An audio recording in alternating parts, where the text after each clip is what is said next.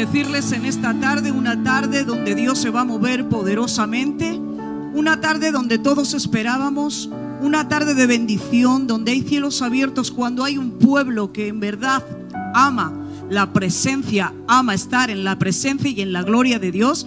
Y hoy quiero decirles que es un día bendecido porque un día más el Señor nos bendijo y amaneció un día sobre nuestras vidas, dando gracias a Dios por todas las cosas que Dios ha hecho hasta el día de hoy, por tantas bendiciones que el Señor soltó sobre nosotros.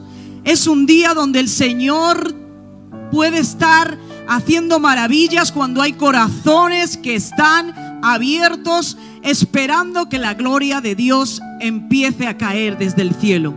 Así que yo quiero hoy darles la bienvenida a todos los que nos están viendo en esta tarde, a todos los que esperaban una tarde de domingo llena de bendición. Hoy quiero decirles que el Señor se va a mover poderosamente cuando hay un pueblo, cuando hay familias que están esperando que los cielos sean abiertos sobre ellos. Así que en este día yo quiero decirles que se preparen para lo que Dios va a derramar. Y va a derramar poderosamente su gloria en las vidas de los hombres y mujeres, de los hijos y las hijas, de las familias que están apasionadas por Dios.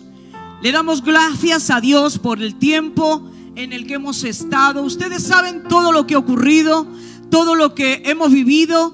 Hemos estado de confinamiento en las casas, encerrados en las casas, pero nunca nuestras bocas se cerraron para adorarle para servirle, para darle gloria, para decirle tú eres nuestro Dios, tú eres nuestro amigo, tú eres el que, que nos ha librado de enfermedades, nos ha librado de accidentes, nos ha librado de pestes, nos ha librado de todo mal, porque tu presencia y tu amor estuvo con nosotros. Por eso en este día yo le doy gracias a mi rey, a mi Dios, y por qué no le damos un aplauso fuerte al Señor en este día. Saben que tenemos que estar gozosos. Saben que hay muchos motivos por qué adorar al Rey. Hay motivos por qué adorarle. Hay motivos por qué darle gloria. Hay motivos por qué decirle gracias Padre.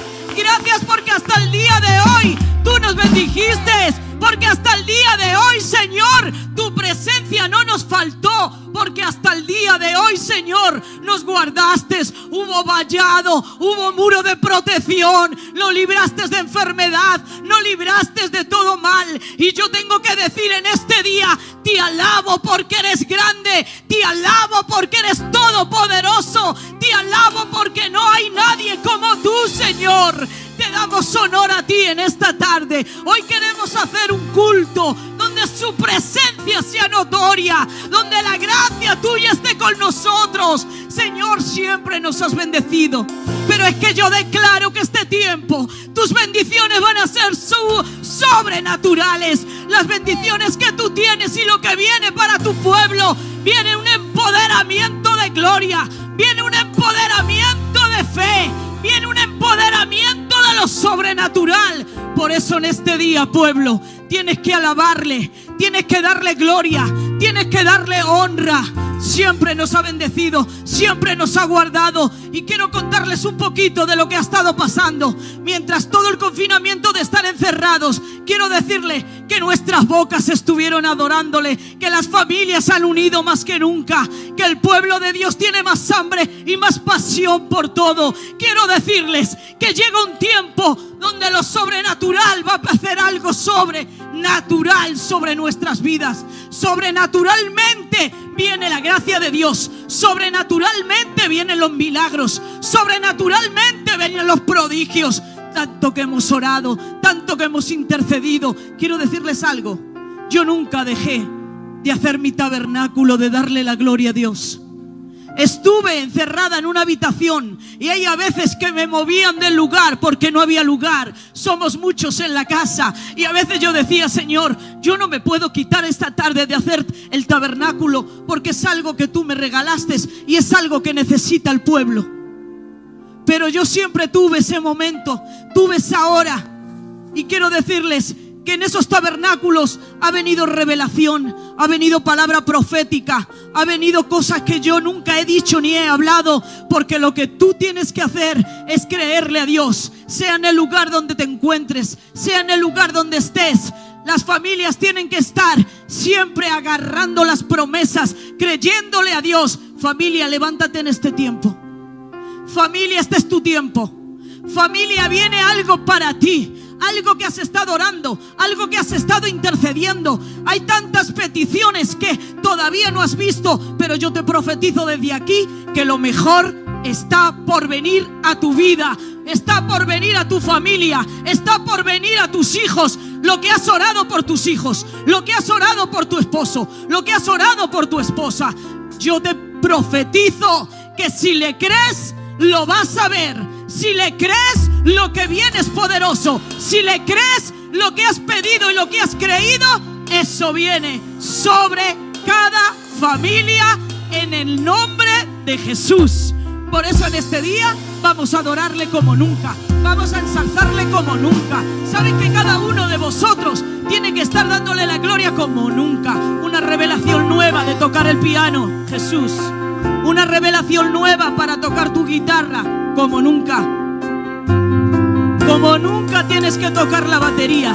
Como nunca tienes que darle la gloria a Dios. Como nunca tienes que tener agradecimiento. Como nunca tienes que dar ahí. Porque lo que salga de ahí, cuando lo haces con un verdadero, algo vas a soltar y algo vas a profetizar y algo vas a bendecir y algo vas a hacer.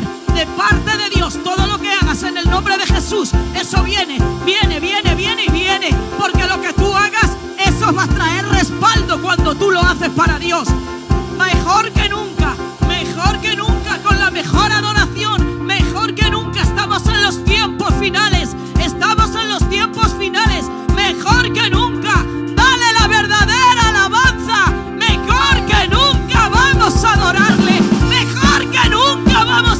gloria tiene que haber. ¿Sabe qué pasó una tarde?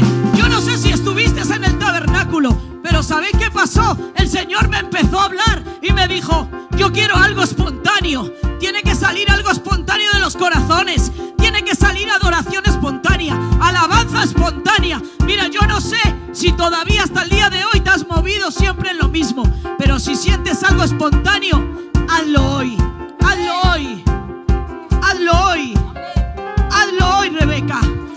Hazlo, mentor Jesús. Hazlo, hazlo porque lo mejor está por llegar. Lo mejor está por venir. Lo mejor está para nosotros, para los hijos, para los que abrazan las promesas. Así que vamos a darles alabanza. Vamos a decirle gracias, Padre. Gracias, Señor, por todo este tiempo donde nos ha librado de accidentes, de enfermedades, de toda clase de mal. Ese virus no nos tocó. Ese virus fue machacado, fue triturado fue disipado. Así que darle la mejor alabanza en el nombre de Jesús. Amén.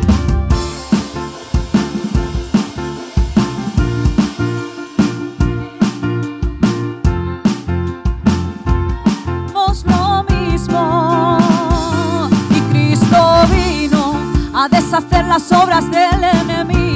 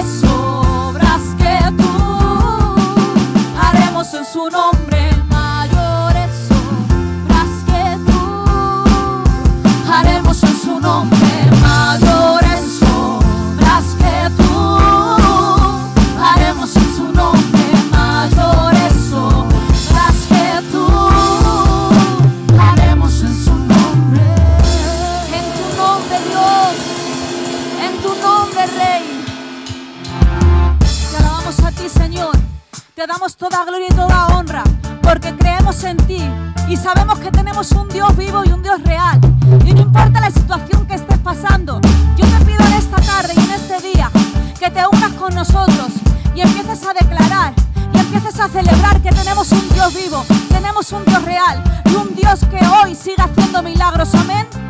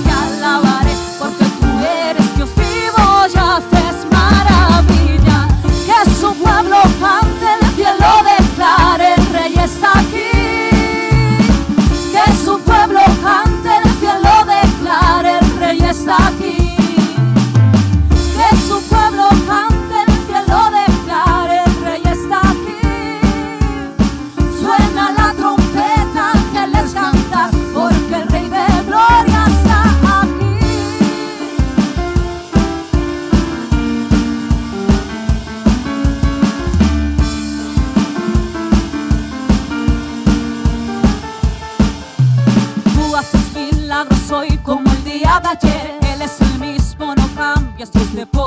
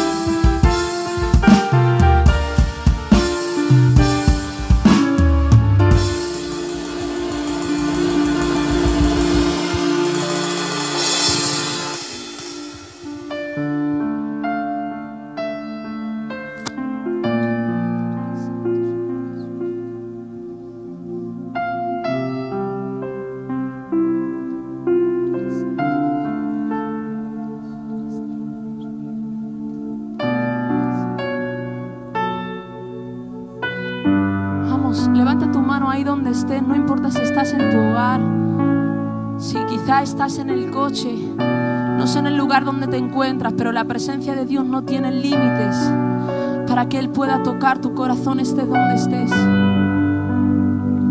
Dale gracias a Dios si hay en tu corazón agradecimiento. Tú eres santo, Señor. Tú eres bueno independientemente de los momentos malos que sucedan en esta tierra, naturaleza no cambia. Tú eres bueno, tú eres santo, tú eres poderoso. Y a ti te adoraremos, Señor, en cada segundo de nuestra vida. Santo eres.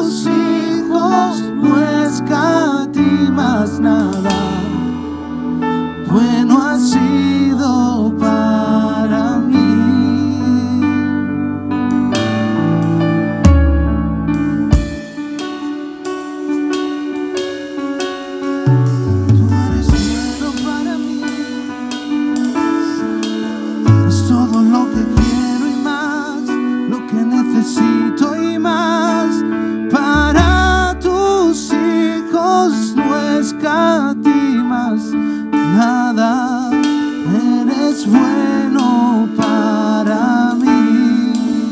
Una vez más, todo juntos.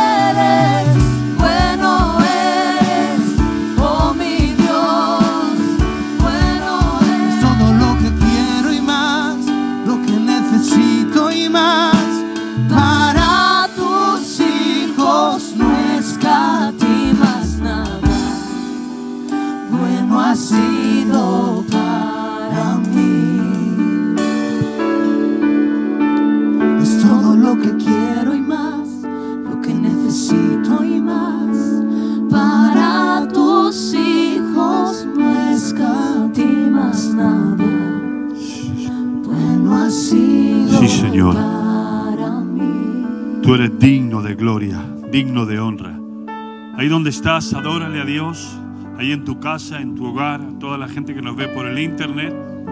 Yo desde aquí te invito a que participes de esta atmósfera de gloria. Voy a pedir al coro que siga adorando, porque Dios es bueno. Ahí donde estás, levanta tus manos, únete a tu familia y comienza a adorarle a Dios. Dios ha sido bueno con nosotros y se lo vamos a decir adorándole, cantando, levantando manos santas para adorar su nombre.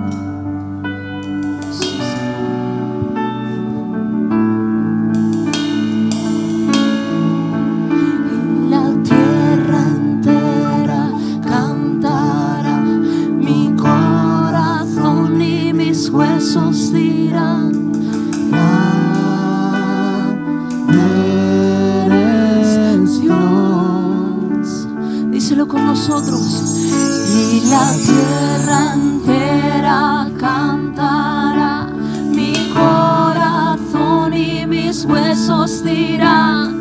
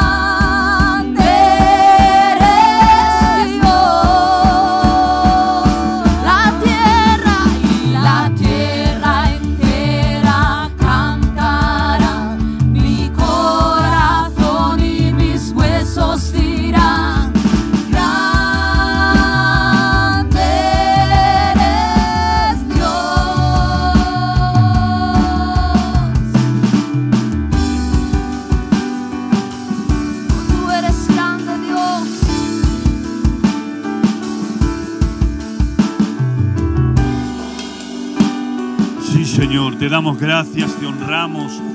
Estamos contentos, felices de nuevo estar en casa, en el templo, en el lugar donde adoramos a Dios, aunque lo hemos adorado de muchas maneras y en diferentes lugares, incluso en esa soledad, entre comillas lo digo, de nuestro hogar y de nuestra casa. Pero qué bueno que hoy podemos estar aquí, que puedo estar con algunos y algunos muchachos y muchachas del Ministerio de Adoración, de Alabanza. Gracias por venir a adorar, a buscar al Señor. Siento tan feliz de poder estar en casa, pero ahora sí eh, vamos a, a participar de la palabra del Señor. Voy a pedir que ellos se sienten, que también reciban. Solo me acompaña Jesús y desde ahí, en el lugar donde estás, yo quiero dirigirme a todas las personas que nos ven por el internet y que hoy puedas recibir esa palabra. Sí que sería bueno que tomaras eh, tus apuntes para poder eh, abordar el tema que hemos estado tratando durante, creo que esta es la cuarta prédica acerca de la transición. Y, y les voy a hablar de cómo prepararnos para la transición a una nueva era. Porque todos eh, coinciden en que estamos viviendo algo que ha marcado no solamente ha marcado un país o una nación, sino que ha estado marcando y que está marcando el resto del mundo. Así que debemos de estar preparados ya y si no preparándonos para hacer la transición a esa nueva era, esa nueva temporada que se acerca. Y solo a modo de resumen, siempre quiero poner sobre la base de lo que es la transición. Es el lugar intermedio entre lo antiguo, entre lo viejo y entre lo nuevo de Dios. Al lugar en el que tenemos que hacer esa transición porque todas las cosas están cambiando. Y la iglesia, el mensaje de Jesucristo, la palabra de Dios, tiene solución para todas las temporadas, para todos los movimientos que se viven y para todos eh, los tiempos que la, que la iglesia o que el mundo pueda vivir. Así que mm, comenzaré diciendo que del mismo modo que nos preparamos para diferentes temporadas climatológicas o los deportistas se preparan para enfrentar su nueva temporada, de esa misma manera en lo espiritual, aunque es mucho más trascendental, debemos prepararnos para entrar en esta nueva era o en esta nueva temporada que viene al mundo entero y que la iglesia tiene que entrar en esa nueva era que va a marcar un antes y un después. Así que toda nueva temporada requiere una nueva preparación. Y si no estás preparado para esa temporada, algo va a pasar de largo o te vas a estancar en lo que viene de nuevo. Y lo primero que tenemos que hacer, lo que yo quiero enseñar para esta nueva era, es algo muy importante. Hay que renovar dos cosas. Número uno, tenemos que renovar nuestra mentalidad. Y número dos, tenemos que renovar nuestro corazón. Así que no importa lo que hayas aprendido hasta ahora o cuántas veces te hayas renovado, tienes que recordar que una nueva temporada o una nueva era que vamos a comenzar a vivir requiere que haya en nosotros una renovación de nuestra mentalidad. Porque lo que sabemos, lo que hemos hecho hasta ahora, lo que hemos vivido hasta ahora, nos ha llevado hasta aquí. Pero para lo que viene, si tenemos que continuar avanzando, lo que hemos aprendido no es suficiente. Tiene que haber una renovación en nuestra mentalidad porque vamos a afrontar nuevos retos, nuevos problemas, nuevos gigantes, nuevas dificultades, nuevas bendiciones de Dios, nuevos movimientos del Espíritu. Y para eso lo que tenemos que hacer es transformar, renovar no solamente nuestra mentalidad, sino también nuestro corazón. Ahora, yo le hago una pregunta, ¿cómo sé, o si alguien me preguntara, mejor dicho, ¿cómo sé, pastor, que en mi mente no ha habido una transición, no ha habido un cambio, no he pasado de algo viejo a algo nuevo? ¿Cómo lo podemos saber? La Biblia nos dice en Romanos capítulo 12 y verso 2, transformaos por medio de la renovación de vuestro entendimiento para que comprobéis cuál es la buena voluntad de Dios agradable y perfecta. La Biblia dice en el texto que acabamos de leer que la única manera para transformarnos, para entrar en una transición, es que haya una renovación de nuestros entendimientos. Es decir, que constante y continuamente vengan pensamientos nuevos de Dios que van amplificando los pensamientos que teníamos nosotros o que los van renovando para unos pensamientos mejores y superiores. Jesús lo dijo de manera magistral y él dijo, nadie puede echar vino nuevo en odres viejos porque se rompe el odre y porque se pierde el odre y se pierde el vino. ¿Y saben por qué dijo esto? Porque ya los odres viejos no son elásticos, habían perdido la facultad de recibir algo nuevo. Normalmente se echaba el vino en los pellejos de cordero y cuando todavía estaban elásticos y el vino fermentaba, el pellejo iba dando de sí a medida que iba fermentando el vino y así no se rompía. Pero un pellejo que ya había dado de sí, de todo, que ya era un odre viejo, un odre viejo ya no podía dar más de sí. Y cuando el vino caía y se fermentaba, el odre se rompía y se perdía el vino y se perdía el odre. Así que Jesús lo dijo de esa manera, no se puede echar vino nuevo en odres viejos. Los cambios es la señal de que ha habido una renovación en tu mentalidad. Si no hay cambios en tu manera de pensar, si piensas siempre lo mismo, si tienes los mismos problemas siempre, si tienes las mismas luchas en las mismas áreas, en el liderazgo, en las finanzas, en la visión, en la iglesia, en tu crecimiento personal, en tus ataduras, en tus relaciones, si siempre estás peleando con los mismos problemas, eso es la característica de que tu mentalidad no ha sido renovada y que sigues haciendo las mismas cosas. En conclusión, ¿cómo sabemos que hay una mente renovada? Cuando hay cambios, cuando en nuestra vida hay cambios, cuando hacemos diferentes cosas, cuando no peleamos siempre con los mismos problemas. Y yo le llamo esto eh, que Dios quiere poner en nuestra mentalidad cableados nuevos.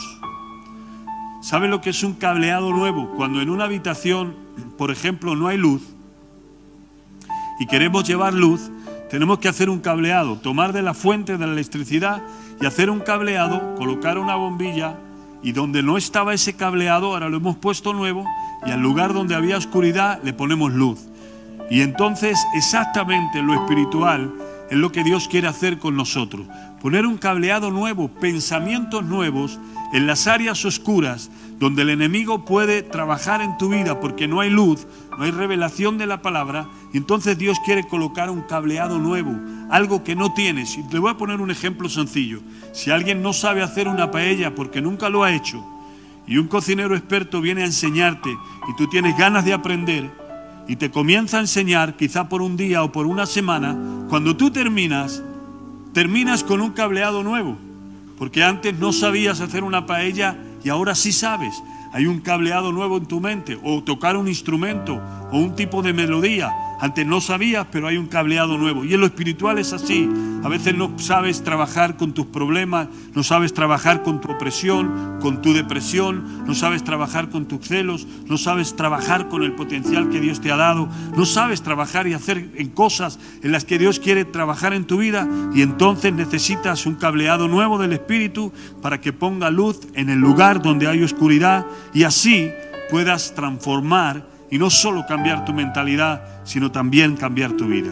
Porque la Biblia dice en Romanos capítulo 12, verso 2, en la versión Dios habla hoy de una manera muy sencilla, si cambiamos nuestra manera de pensar, entonces cambiaremos nuestra manera de vivir. Lo que Dios quiere hacer es traer una mentalidad diferente sobre el pueblo, sobre la iglesia, sobre los hijos de Dios. Ustedes tienen que ver la mentalidad que hay en el mundo. Y la mentalidad que hay en el mundo se supone que nos tendría que llevar a vivir mucho mejor de lo que nuestros antepasados han vivido. Porque antes lo único que había era candil para, alumbrar las casas, eh, los, los, recorridos eran de meses o de, o, de, o de semanas y ahora lo hacemos en días o lo hacemos en horas. Antes las mujeres tenían que ir a, a lavar al río, ahora hay máquinas que lavan por ellas. Eh, todo parece que que se suponía que con la mentalidad que el ser humano tenía, todo se suponía que la vida iba a mejorar y que iba a ser mucho mejor a medida que avanzara el hombre y que avanzara la ciencia. Pero solo tienes que ver cómo se vive hoy. ¿Cuáles son las situaciones del mundo? Guerras, violaciones, robos, narcotráfico, prostitución, por ejemplo, ahora lo que está sucediendo en los Estados Unidos con ese brote de racismo, porque los, los, seres humanos no han renovado su mentalidad en el espíritu. Lo único que han hecho ha sido llenarse de pensamientos, de ideologías, que lo único que hacen es deshonrar a Dios, romper las familias, levantar el ego, tomar para sí todo, como dice la Biblia, que en los postreros días se levantarán hombres amadores de sí mismos, sin el temor de Dios, desobedientes, desagradecidos, sin amor fraternal, eh, desobedeciendo a los padres. Y esa es la mentalidad porque no se ha renovado en lo bueno. Pero yo apuesto porque en esta nueva era Dios viene trayendo una mentalidad del amor de Dios, tiene una mentalidad de la revelación de Dios, de la sabiduría de Dios, de todo lo bueno que Dios va a traer a través de qué? De que renovemos nuestros pensamientos. Y nuestros pensamientos no se pueden renovar con la filosofía del mundo, no se pueden renovar con las modas del mundo. Nuestros pensamientos se renuevan con la palabra de Dios, con los estatutos de Dios, con lo que Dios quiere y ha establecido con nosotros. Así que yo espero, en el nombre del Señor, que haya una generación que realmente entienda que no podemos ser vino viejo, que tenemos que renovar nuestra manera de vivir a través de cambiar nuestra manera de pensar. Y por eso apuesto por los jóvenes que tienen una iniciativa diferente. Los métodos van a cambiar. Yo no sé cómo Dios va a ir ganando a la gente de diferentes maneras. Antes era por caminos, por campañas, ahora son las redes sociales. Quizá dentro de unos años puede ser otra plataforma, otra manera. No podemos estar cerrados a nada. Lo que nunca vamos a cambiar son los principios de Dios. Pero los medios pueden cambiar constantemente. Lo que no van a cambiar nunca son los principios de Dios. Por eso yo apuesto por ti. Y yo creo que Dios va a traer una sabiduría del cielo sobre tu vida para cambiar tu mentalidad. Tenemos que cambiar nuestra manera de pensar. No podemos vivir con el vino viejo y con el vino añejo. Tenemos que vivir con lo que sale de la hora de la boca de Dios. Y número dos, la Biblia habla de transformar el corazón. Si no, somos capaces de transformar el corazón,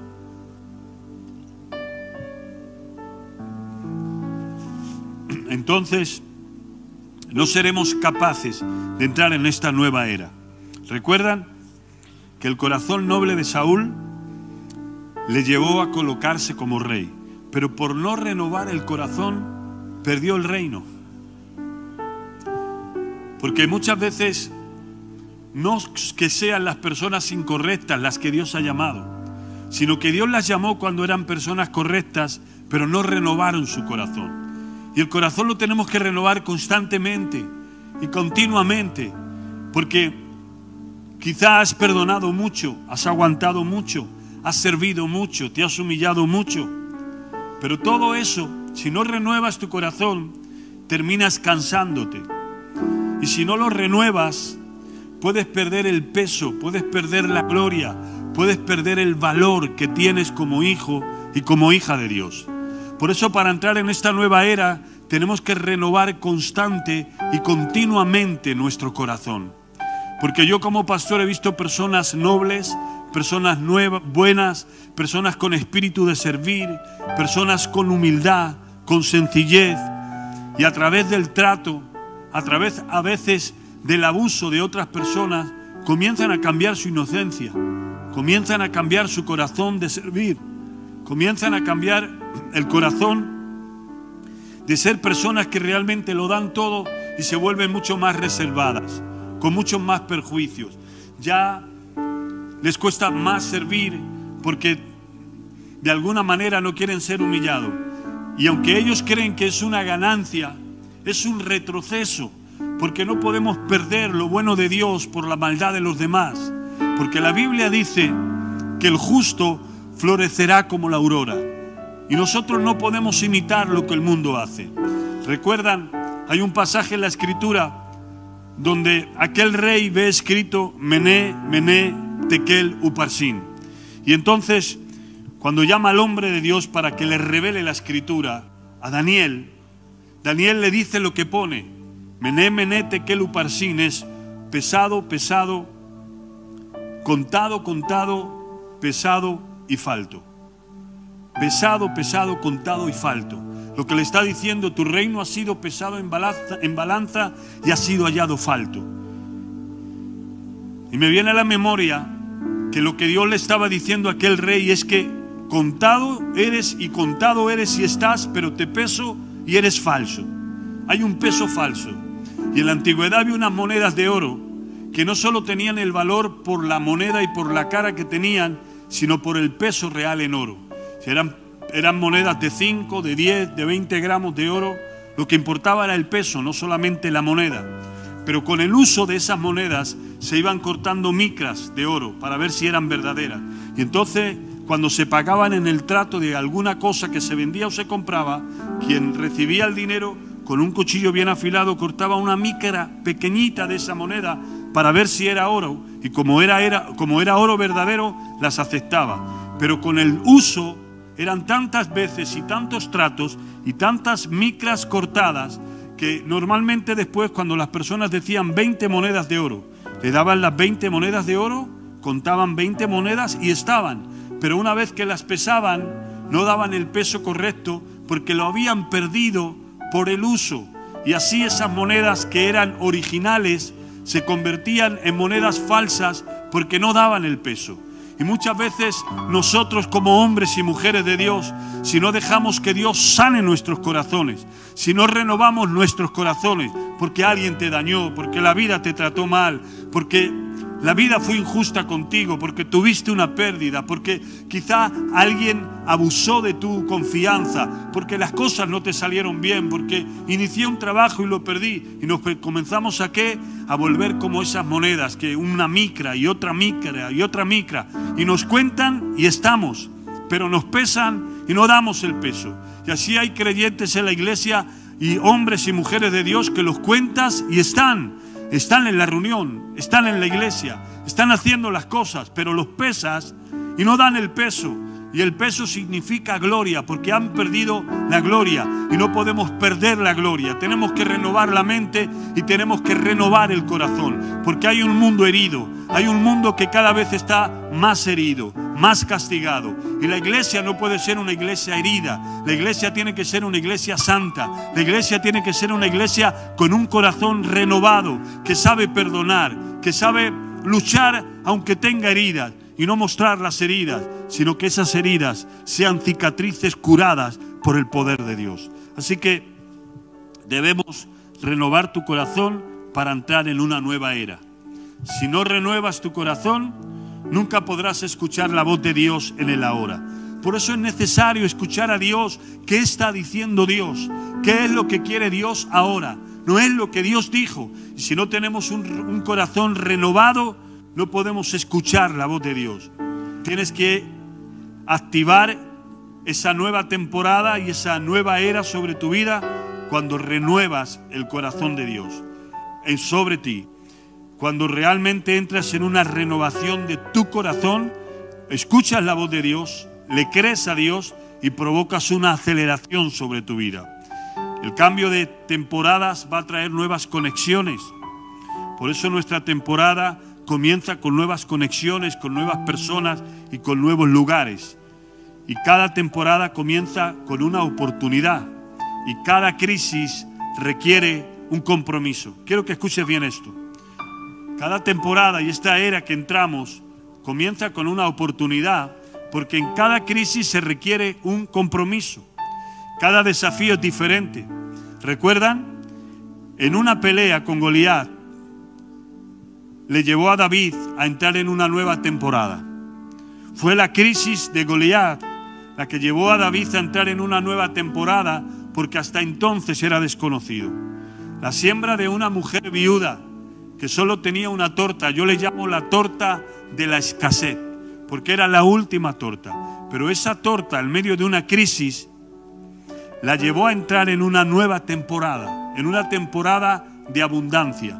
Porque mientras que había escasez, en esa mujer, por la palabra del profeta, nunca escaseó la harina ni tampoco el aceite. Y a Daniel, el foso de los leones, en la crisis de aquel momento de Daniel, el foso de los leones le llevó a una nueva temporada. Daniel capítulo 6, verso 26 dice, y Daniel fue prosperado durante el reino de Darío y el reino de Ciro el persa. ¿Y cuándo comenzó esa temporada de Daniel? En el foso de los leones. La de José comenzó con la traición de sus hermanos y la venta de los mercaderes. La de Eliseo comenzó cuando mantaron los bueyes y siguió Elías. La de Ruth comenzó la temporada de Ruth recogiendo espigas, el trabajo más humilde que había en aquel tiempo. Y la de Saúl empezó buscando burras. Las burras perdidas de su padre le llevaron a encontrar un rey. Por eso te quiero decir que en esta crisis que el mundo está pasando, porque estamos viviendo una crisis, Tienes que saber renovar tu mentalidad y tu corazón. Porque solo, y escucha bien lo que te voy a decir, solo las personas que renuevan su pensamiento y hacen que los pensamientos de Dios lleguen sobre él, y los que renuevan su corazón, no tienen maldad, no tienen rencor, no tienen egoísmo, entienden cuál es el corazón de Dios para entrar en una nueva era, esas personas van a encontrar en la crisis la oportunidad que, que quizás no lo has encontrado en ningún lugar. Porque en la crisis, las personas conectadas con Dios, con sus pensamientos y con su corazón, son las personas que encuentran en la crisis conexiones, círculos, personas, lugares para activar en ellos todas las bendiciones de Dios. Amén. Y debemos aprovechar las oportunidades y activar el compromiso, porque si no hay compromiso, no se puede activar nada. Estamos en la recta final. En toda nueva temporada tiene que morir algo viejo para darle lugar a algo vivo. No podemos recibir nada nuevo de Dios si no estamos dispuestos a entrar en un sacrificio, hacer que algo muera. Cuando Dios le dice a Abraham, sal de tu tierra y de tu parentela a la tierra que yo te mostraré, le estaba diciendo, tienes que dejar eso viejo para mostrarte lo nuevo que tengo, Abraham. Cuando Dios llama a sus discípulos, les dice que los llamó y dejando las redes, le siguieron. Tuvieron que dejar algo. Cada temporada que Dios quiere activar en nuestra vida, cada nueva era, viene con un aprobado de nuestra madurez. Si tú no estás aprobado en la madurez, no puedes pasar al nivel siguiente que Dios tiene para ti. Así que quiero que entiendas algo muy importante.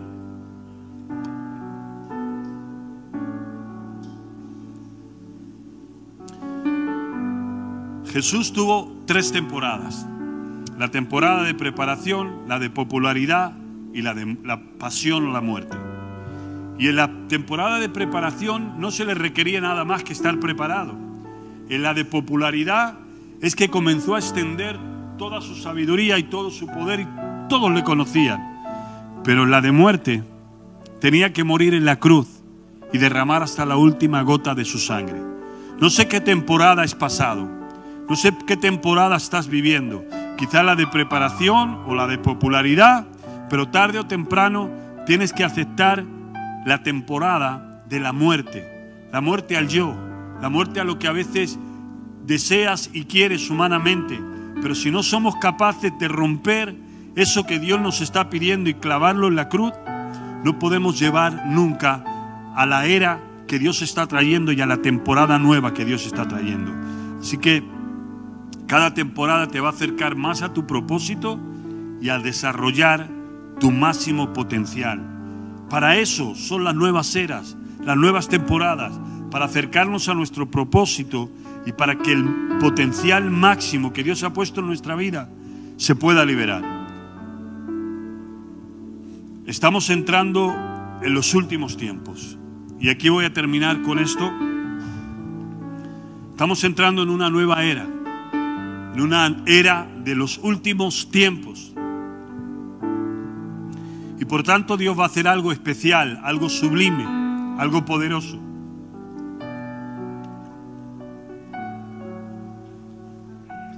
Y todos sabemos que estamos entrando en una era de los últimos tiempos. La Biblia dice que los hijos de Isaacar eran 200 principales entendidos en los tiempos que sabían lo que Israel debía hacer y cuyos dichos seguían todos sus hermanos. Hoy más que nunca necesitamos tener la sabiduría de los hijos de Isaacar.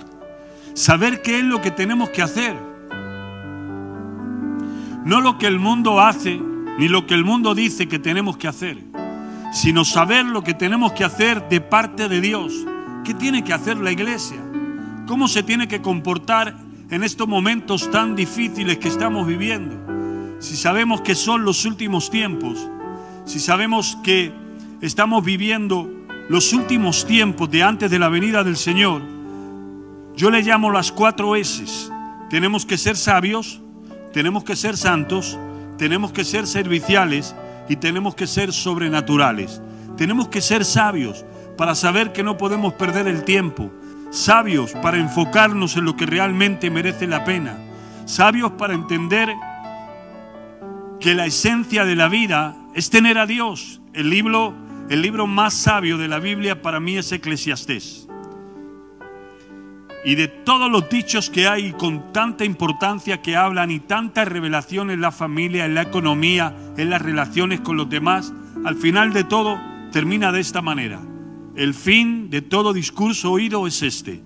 Teme a Dios y guarda sus mandamientos. Por eso tienes que ser sabio. No puedes enfocarte en otra cosa más importante que Dios, porque entonces no estás viviendo tu vida con sabiduría y las cosas no te van a salir como quieres. Enfócate en Dios. Dios tiene que ser lo primero en tu casa, en tu familia, en tu hogar. Discierne qué es lo que Dios quiere, dónde Dios te quiere llevar, cuál es el lugar por el que tienes que caminar. Número dos, tenemos que ser santos, porque Dios no viene por una iglesia manchada, con arruga. Dios viene por una iglesia santa, sin mancha y sin arruga. Y si alguna vez ha sido tiempo de santificarnos y de ser santos, más que nunca es ahora, porque son los tiempos finales. Usted ya no puede estar por las ramas, usted tiene que estar bien alineado con Dios, bien santificado con Dios. Si hay algo en su corazón que tiene que cambiar, renuévelo. Si hay alguna atadura que tiene que cortar, córtela, porque tenemos que ser santos. Porque la Biblia dice que sin santidad nadie verá al Señor. Y número tres, hay que ser serviciales. ¿Qué quiere decir esto? Que tenemos que servir a Dios.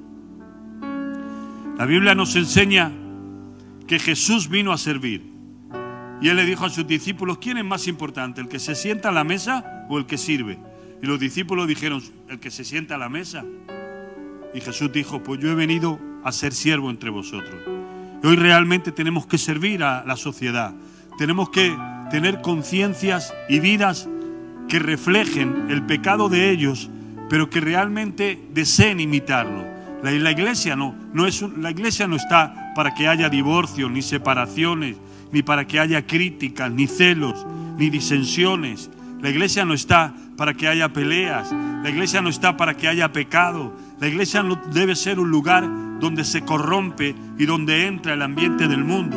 La iglesia es santa, la iglesia es bendita. La Biblia dice de nosotros que somos nación santa, pueblo adquirido por Dios, real sacerdocio.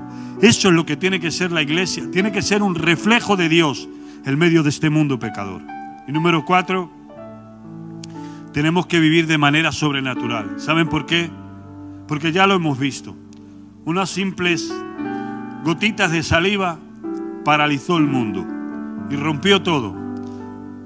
El, ejército, el gobierno, los médicos, los científicos, no pudieron con ello. Y nosotros tenemos que saber en quién hemos creído y saber que si hay que caminar de alguna manera, hay que caminar de manera sobrenatural, creyéndole a Dios, con una fe de la hora y con una fe de la eternidad, pero caminar en lo sobrenatural, porque Dios sigue haciendo milagros, Dios sigue trabajando con tu familia, Dios sigue abriendo puertas y haciéndote cosechar donde otros fracasan. Creo en el Dios que es el Dios Jiret, en el Dios que provee, en el Dios Rafa, en el Dios que sana, en el Dios Salón, en el Dios que es nuestra paz. Yo creo en Eloí, en Adonai, en el único Dios verdadero. No tenemos un Dios pintado en la pared ni crucificado en una cruz de made- de madera. Tenemos un Dios que resucitó y por eso tenemos que caminar de manera sobrenatural. Yo voy a invitar al coro que suba rapidito conmigo para ministrar. Estamos entrando en esa última temporada de los últimos tiempos. Yo te invito ahí donde estás a que levantes tu mano conmigo y que le digas, Señor, renueva mi mentalidad. Quiero entrar en esa transición a la mentalidad y también a mi corazón. Porque te diré que si no renuevas tu corazón, el mundo, la mentalidad del mundo, si no la renuevas y no renuevas tu corazón, te vas a llevar, te vas a ir arrastrado por lo que el mundo piensa, arrastrado por lo que el mundo siente, arrastrado por la justicia del mundo, arrastrado por las maldades del mundo. Pero nosotros tenemos que renovar nuestra mentalidad y renovar nuestro corazón para entrar en la nueva era que Dios está marcando. ¿Saben cuál es la nueva era? La, la era de los santos. Porque si el enemigo se va a manifestar de manera poderosa, cuánto más Dios va a hacer que su iglesia se manifieste de manera gloriosa, porque está las puertas para venir a por ella. Así que ahí donde estás, yo te invito a que levantes tu mano conmigo en estos momentos, mientras comenzamos a ministrar, a adorar. Yo quiero que hoy le digas, Señor, cambia mi mentalidad, cambia mi corazón. Mientras estamos adorándole a Dios, levanta tus manos ahí y adórale. Dile, no quiero tener una mentalidad como tiene el mundo.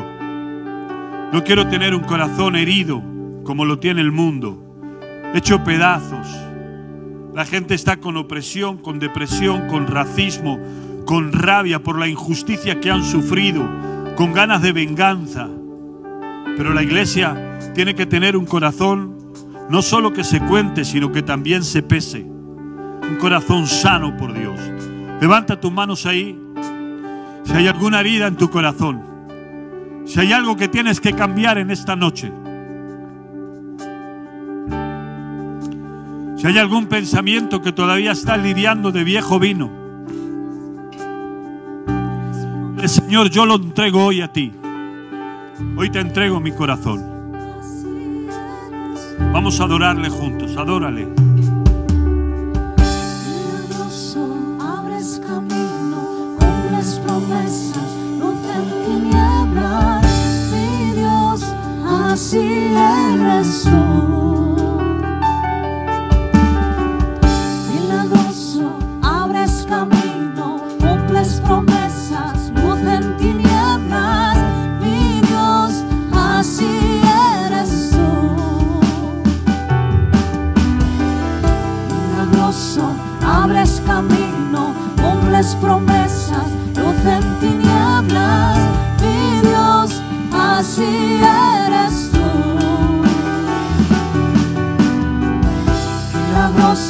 abres camino, cumples promesas, luz en tinieblas, mi Dios, así eres tú.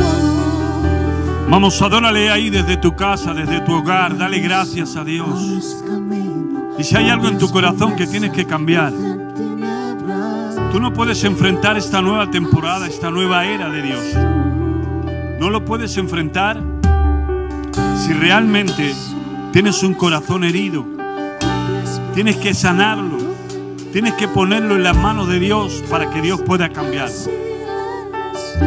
Así que me dirijo a ti con tu casa, tu familia, en el lugar donde estás, para que le digas, Señor, cambia mi manera de pensar y cambia mi corazón. Y quizá haya muchas razones por las que tu corazón está herido. Quizá ha sido como esa moneda de oro que le han ido quitando trocitos y ya no tienes ese peso. Has perdido esa gloria. Pero hoy Dios viene a renovarte. Hoy Dios viene a transformarte. Viene a sanarte tus heridas. Viene a cambiar tu mentalidad, tus rarezas. Cosas que te impiden recibir lo nuevo de Dios. Por eso Dios está pidiendo una transición a esta nueva era. Porque Dios te quiere usar. ¿Cómo te va a querer usar? Siendo más sabio, siendo servicial, siendo santo y caminando lo sobrenatural. Así que levanta tus manos ahí mientras le adoramos a Dios. Le adoramos ahora. Ahí Dios se está transformando trayendo en ti un corazón nuevo. Aunque no pueda ver, está sobrando. Aunque no pueda ver, está sobrando. Siempre estás, siempre estás sobrando. Siempre estás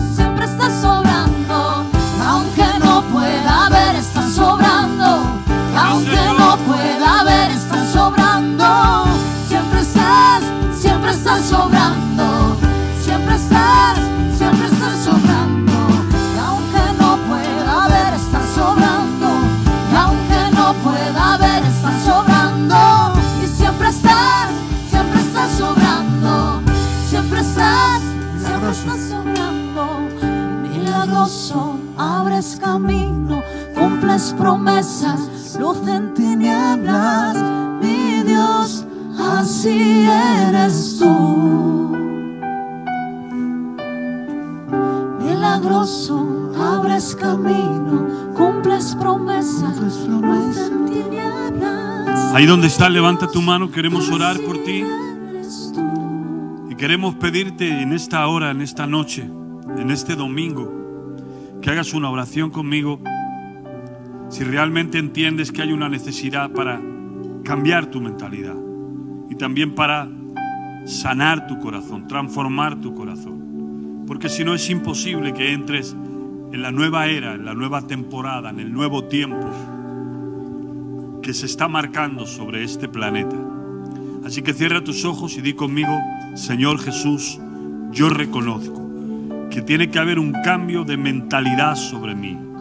Las rarezas, los pensamientos contrarios a ti, los pensamientos de derrota, de fracaso, de tentaciones, los pensamientos, Señor, que me llevan a hacer todo lo contrario, los pensamientos que me impiden recibir lo nuevo de ti, el odre viejo que está incapacitado para recibir el vino nuevo, yo hoy te pido que hagas ese cableado mental y traigas luz a mis áreas oscuras. Y también, Padre, en el nombre de Jesús, vamos, dilo conmigo, yo pongo mi corazón para que tú lo transformes, lo renueves, para que lo sanes de toda herida emocional, para que lo sanes de toda injusticia, para que lo sanes, Señor, si he perdido la inocencia, las ganas de servirte, de adorarte, si he perdido a veces la pasión por las, ayudar a las demás personas, si quizá lo que un día de gloria yo tuve en el corazón a través de la injusticia, mi corazón ha sido doblado, roto, herido, pero en esta hora yo te pido que lo sanes, te lo entrego para que renueves mi corazón. En esta nueva era que viene, tienes que entrar con un corazón sano, con un corazón lleno de gloria. Tienes que entrar sabio, tienes que entrar santo, tienes que entrar sirviendo y tienes que entrar caminando en lo sobrenatural. Dilo conmigo, Señor, yo recibo todo lo que viene de tu parte en esta noche y lo declaro sobre mi vida en el nombre de Jesús. Amén y amén. Y hasta aquí va a ser eh, el culto en esta tarde. Hemos estado con mucha gente que está conectada, que desde aquí los bendecimos, los saludamos a toda la gente que nos está viendo por el internet. Señor se ha movido trayendo esa palabra de transición donde la tenemos que hacer patente en nuestros corazones, en nuestra vida y hacerla en este tiempo que eso salga verdaderamente a la luz, donde haya ese testimonio vivo de los hijos de Dios. Así que muchísimas bendiciones en este día y sabemos y entendemos que Dios con nosotros, quien en contra de nosotros, vamos a, a empoderarnos en este tiempo y a declarar que lo mejor tiene que venir a nuestras vidas, a nuestras familias. Este es el tiempo estos son los días donde el Señor va a estar haciendo cosas sobrenaturales. Amén. Y qué bueno toda la gente que nos está viendo por el internet, la gente que nos está saludando, sobre todo desde aquí, saludar a la gente de, de nuestra iglesia y las iglesias hijas en Las Palmas, en Algeciras, en Zaragoza, también aquí en Madrid, en otros lugares que espero en La Roda, también los saludamos a nuestros hijos de La Roda y a todas las iglesias que, que, son hijas en Benavente. Un saludo a la iglesia de Benaventa, eh, de Benavente, perdón, y a todos nuestros hijos espirituales. Así que desde aquí los bendecimos y vamos a terminar adorando, dándole gloria, dándole honra a Dios. Levanta tus manos ahí en estos minutos finales. Yo y la pastora queremos levantar nuestras manos y declarar bendición sobre tu casa, sobre tu familia, sobre tus finanzas, sobre todo lo que tienes. Ver, está sobrando. Aunque no pueda ver, está sobrando. Siempre estás, siempre estás sobrando. Siempre estás, siempre estás sobrando. Muchas bendiciones a todas las familias que nos ven por el internet y que hacen posible que el ministerio El Rey Jesús Madrid pueda estar ayudando a muchas familias y dándoles alimentos cada mes en su hogar. Y gracias le quiero dar porque ustedes son los que lo hacen posible con sus diezmos, con sus ofrendas y con sus donativos. Ahí le va a aparecer en pantalla la manera en cómo puede ofrendar. Hay diferentes maneras de sembrar o de traer su donativo. Y recuerde que está sembrando en buena tierra. El texto que dice la palabra, más bienaventurados son los que dan que los que reciben. En esta manera yo lo entiendo todavía de una manera mucho más amplia. Porque yo quiero estar en el lugar de los que dan y de los que ofrecen comida y no preferiblemente estar en el otro lugar de los que lo reciben, que no tienen nada. Si Dios te ha puesto en ese lugar porque tienes tu trabajo, porque Dios te está bendiciendo, entonces sea agradecido al Señor y trae tus donativos, tus ofrendas, tus diezmos, porque desde esta casa estamos ayudando a muchas familias para que cada mes no le falte su comida. Y desde aquí quiero animar a todas las personas a que sigan conectados y que sigan hacia adelante porque Dios está haciendo grandes cosas en nuestra iglesia. La Biblia dice que todo lo que el hombre sembrare, eso también segará. Así que cuando alguien siembra en el reino de Dios, nunca vas a venir a pobreza y nunca vas a venir a escasez. Y yo quiero bendecir a todas las personas que lo hacen posible cada mes, darle gracias a Dios por todos los que están sembrando en esta tierra y desde aquí, en el nombre del Señor, declaro mil veces más sobre todo lo que siembras en la tierra del Señor. Te bendigo y gracias por todo en el nombre del Señor Jesús.